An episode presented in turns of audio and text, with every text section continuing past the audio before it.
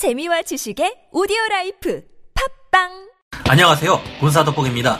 최근 들어 개발된 불곰국의 킨잘, 지르콘, 아방가르드, 대륙의 둥펑 17과 같은 극초음속 미사일은 미국을 비롯한 우리 대한민국과 같은 서방적인 나라들에 있어 가장 큰 위협 중 하나로 자리 잡고 있습니다. 마하 20의 속도조차 넘어서는 이 비대칭 무기들은 뭔가 반칙 아닌가 이거 하는 생각이 들지만 전쟁에 있어서 반칙 같은 게 있을 리가 없죠. 더 이상 극초음속 미사일과 같은 위협적인 무기를 운용할 수 있는 건 대륙 국가나 북쪽 국가, 불곰국 같은 곳에만 한정되지 않습니다. 이제는 미국조차 극초음속 미사일을 가장 최우선으로 개발하고 있다는 소식이 최근 6월 초 미국의 관영 매체인 보이스 오브 아메리카를 통해 보도되었는데요. 그리고 이와 같은 무기 체계의 발달 흐름에 우리 대한민국 또한 뒤처지지 않기 위해 진작부터 연구 개발을 진행해 오고 있었습니다. 우리 군 지휘부에서 결심만 하면 극초음속 유도탄을 금방 개발하는 것은 어려운 일이 아니라고 하며 실제로 2020년 8월 5일 우리 군에서는 극초음속 미사일의 개발 계획이 존재함이 처음으로 밝혀지기도 했는데요. 이날 공개된 국방과학연구소의 영상에서는 극초음속 발사체에 관한 CG가 등장하기도 했습니다. 현대 전장에서 극초음속 미사일이 가지는 위력은 얼마나 대단한 것이기에 이렇게 군사 강국들 모두가 매달리는 것이며 우리 대한민국은 이에 관련해 얼마나 발전된 기술을 가지고 있는 걸까요? 지금부터 알아보겠습니다. 전문가는 아니지만 해당 분야의 정보를 조사 정리했습니다. 본의 아니게 틀린 부분이 있을 수 있다는 점 양해해 주시면 감사하겠습니다. 대한민국의 극초음속 미사일, 전 세계가 요격 불가 극초음속 미사일 개발에 한창 열을 올리고 있는 지금 우리 대한민국 또한 비밀리에 극초음속 미사일을 연구해 오고 있었습니다. 작년인 2020년 8월 국방과학연구소 설립 50주년 기념사를 통해 우리 군은 자체적인 극초음속 미사일 개발 계획이 존재한다는 것을 세상에 알렸는데요. 작년 연말 12월 16일에 전군 지휘관 회의에서는 극초음속 미사일 개발을 국방부 차원의 소요 결정에 포함시키고 본격적인 개발에 나설 것이라 밝혔습니다. 우리 군은 현무 탄도 미사일을 통해 발사되는 극초음속 80채 방식의 기술을 우선적으로 확보할 생각인데요. 이후 2030년대에는 그보다 더 발전된 형태인 차기 초음속 대한 미사일을 기반으로 하는 극초음속 순항 미사일을 개발할 전망입니다. 군 관계자의 말에 따르면 상부 또는 지휘부의 결심만 떨어진다면 이른 시일 내 극초음속 미사일을 개발할 수 있는 핵심 기술력을 국방과학연구소가 이미 보유하고 있다라고 하는데요. 극초음속 유도 미사일은 현재 우리가 가진 유도탄 기술력으로 충분히 개발할 수 있는 무기라는 것이 국방과학연구소의 분석이라고 합니다. 말뿐만이 아니라 실제 국회 입법조사처가 작년 2020년 6월 내놓은 극초음속 무기체계 국제 개발 동향에 따르면 국방과학연구소는 2004년부터 2007년까지 액체 램제트 추진 기관을 개발했다는 것을 알 수 있습니다. 램제트 엔진은 일반적인 비행체 엔진과 달리 공기 흡입 후 내에 있는 터빈을 돌려 공기를 인위적으로 흡입시키지 않고 고속으로 들어오는 공기를 원통 안에서 압축하고 연료를 분사, 점화, 연소에 추진력을 넣는 제트 엔진을 말하는데요. 마하 5 이상의 극도로 빠른 속도가 붙은 상황에서는 터빈을 돌려 공기를 빨아들일 필요가 없어 회전 압축기 없이 더 높은 효율을 발휘할 수 있습니다. 국방과학연구소에서는 2010년에서 2012년 극초음속 핵심 기술 응용 연구를 진행했다고 하는데요. 2011년에서 2017년에는 초고속 공기 흡입 엔진 특화 연구실 설치를 통해 관련된 연구 또한 성공적으로 진행했다고 합니다. 2018년부터는 마하 5 이상의 지상 발사형 극초음속 비행체를 개발하고 있고 2023년까지 비행 시험을 완료할 것으로 전해지고 있습니다.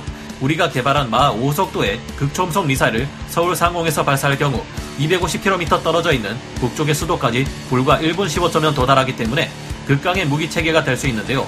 2021년 1월 30일자에 보도된 내용에 의하면 우리의 KF-21 보람의 전투기에 장착해 날릴 수 있는 극초음속 유도 미사일을 개발하기 위해 국방과학연구소 등과 논의할 계획이 있다고 하는데요. 이는 이전에 밝혀졌던 마하 2.5 이상 사거리 500km의 초음속 공대함 미사일이 아닌 그보다 더 발전된 또 다른 프로젝트인 것으로 보입니다.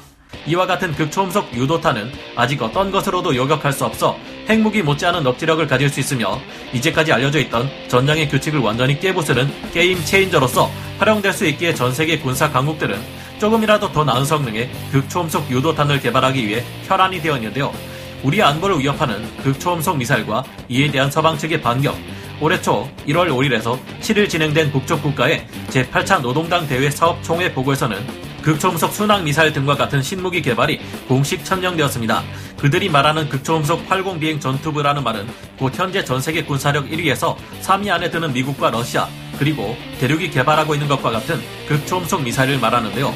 북쪽 국가에서 극초음속 무기 개발을 공식화한 이유는 우리 대한민국을 보호하고 있는 고고도 미사일 방어 체계, 즉 사드나 패트리어트 텍3와 같은 방공망을 무력화해 지금까지의 판도를 뒤엎어버릴 수 있는 게임 체인저를 확보하기 위한 의도로 보입니다. 여기 핵탄두를 탑재하는 것까지 가능해 굉장히 위험한 무기 체계를 할수 있는데요. 북쪽 국가는 1월 9일 신형 탄도 로켓들에 적용할 극초음속 활공 비행 전투부 개발 연구를 끝내고 시험 제작에 들어가기 위해 준비하고 있다라고 밝혔습니다. 이들이 만들고 있는 극초음속 미사일이란 로켓 부스터로 추진되어 고도 100km 이하에서 마하 5 이상의 엄청난 속도로 비행하는 미사일과 유도 무기를 말합니다. 초음속 전투기들 중에서도 아주 빠른 축에 속하는 것들의 속도가 마하 2에서 3 이내인데 비해 극초음속 미사일은 이것들의 2배 이상의 빠른 속도로 움직이는데요. 현재 개발 중인 극초음속 미사일 중 가장 빠른 것으로 알려진 불곰국의 아방가르드 극초음속 미사일은 테스트 결과 무려 마하 27에 절대로 요격할 수 없는 무시무시한 속도로 활공했다고 합니다. 마하 20 이상의 속도라면 지구상의 어느 곳이든 발사 10분 만에 도달할 수 있는 엄청난 속도기에 전 세계가 이에 긴장하지 않을 수 없습니다. 아방가르드 미사일은 모두 16개의 분리형 독립 목표 제도립 핵탄두를 탑재할 수 있어 더욱 위험한 무기인데요. 현재 최강의 미사일 방어 체계를 갖추고 있는 미군마저도 이 정도 속도의 극초음속 미사일을 요격하기는 어렵다고 하는데요. 거기에다 예측할 수 없는 기동까지 가능해 더욱 위협적입니다. 극초음속 미사일은 크게 두 종류로 나뉘어지는데요. 하나는 탄도미사일의 글라이더 형태의 활공체를 탄두에 탑재해서 발사하는 방식의 극초음속 활공체 기술이고요. 나머지 하나는 스크램제트 엔진을 이용해 지속적인 초고속 비행이 가능한 좀 더 발전된 형태의 극초음속 순항 미사일이 있습니다. 글라이더 형태의 극초음속 활공체는 곡선을 그리며 지구의 중력을 이용해 속도를 극대화시키며 현재 개발되고 있는 대부분의 극초음속 미사일이 이 형태에 해당되는데요.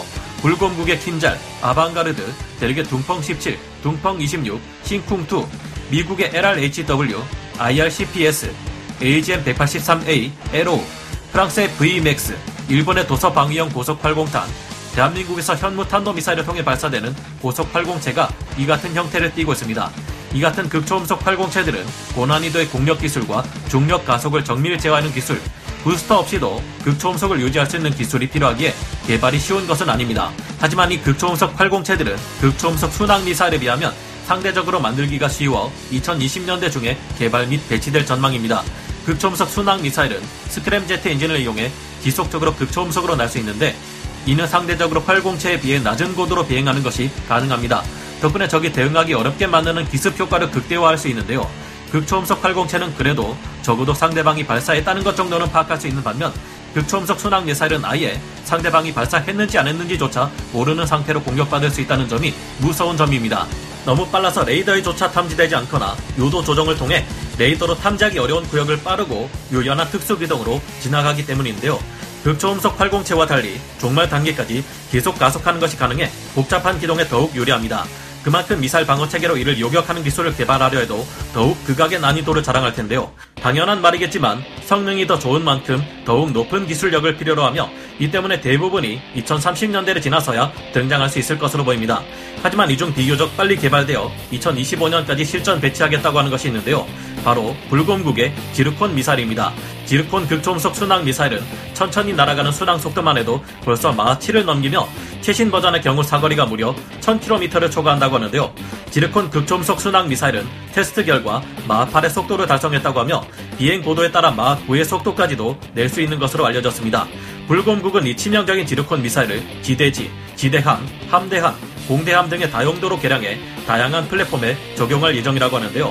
불곰국은 이를 인수평가를 거쳐 최종 실전 배치할 예정이며 현재 배치가 임박한 상태입니다. 미국 또한 반대편에 있는 국가들이 극초음속 순항 미사일을 실전 배치하고 있는 상황에서 뒤처진 개발을 최우선 순위로 두고 서두르고 있으며 현재 폭격기에서 발사되는 최고 속도 마 20의 AGM-183A 에로우를 선보였는데요. 미국은 이 외에도 오랫동안 중단했던 스크램제트 방식의 극초음속 순항 미사일에 대한 개발도 다시 추진하고 있으며 서방에서 스크램제트 엔진 연구에 있어 가장 앞서 있는 것으로 평가받는 호주와 공동 개발에 착수한 상태입니다. 이 외에도 프랑스는 스크램제트 극초음속 미사일인 ASN-4G를 개발해 6세대 전투기인 네프카스에 탑재하려 하고 있는데요. 극초음속 미사일은 핵무기를 제외하면 가장 강력한 비대칭 전략 무기가 될 수 있다는 엄청난 장점을 가지고 있지만 자칫 잘못 사용했다간 위험을 초래할 수 있는 양날의 검으로 평가받고 있습니다. 그 이유는 군사 강대국 간의 전쟁 위험을 높일 수 있기 때문인데요. 극초음속 미사일은 공격하는 쪽이 압도적으로 유리한 무기이며 핵탄두를 장착해 대량 살상 무기로 쓰일 수도 있습니다. 이 때문에 이를 방어해야 하는 측면에서는 가만히 있다가 대응도 못하고 여기에 맞아 멸망에 이르는 피해를 볼 바에야 차라리 선제 공격에 나서자는 반응을 초래할 수 있는데요. 한쪽이 재래식 극초음속 미사일을 발사한다고 해도 반대편에서는 이에 대한 반격으로 핵 미사일을 날려버릴 수도 있습니다. 극초음속 미사일에 핵탄두가 들어갔는지 안 들어갔는지 알기 어려운데 이런 상황이면 무조건 적의 미사일에 핵탄두가 있다는 가정하에 움직일 위험이 높겠죠. 또 다른 단점으로 개발이 굉장히 어렵고 비싸다는 것이 단점으로 꼽히기도 합니다. 그런 만큼 우리 한국이 이를 개발했다는 것 자체가 굉장한 일이 아닌가 싶습니다. 하지만 주변국 모두가 이를 개발하고 있는 상황이니 그들보다 조금이라도 더 앞선 기술력으로 더 뛰어난 극초음속 무기를 개발하는 것이 중요할 듯하네요. 미국은 벌써부터 미사일 방어국과 미 국방고등연구계획국인 다르파의 주도로 극초음속 미사일마저 요격하는 미사일 방어체계 연구를 한창 진행하고 있는데요. 장기적으로는 우리 또한 이와 같은 극초음속 미사일 요격 체계가 필요해질 듯한데 이와 관련된 소식이 들려오면 즉시 여러분께 알려드리도록 하겠습니다. 오늘 군사 돋보기 여기서 마치고요. 다음 시간에 다시 돌아오겠습니다. 감사합니다. 영상을 재밌게 보셨다면 구독, 좋아요, 알림 설정 부탁드리겠습니다.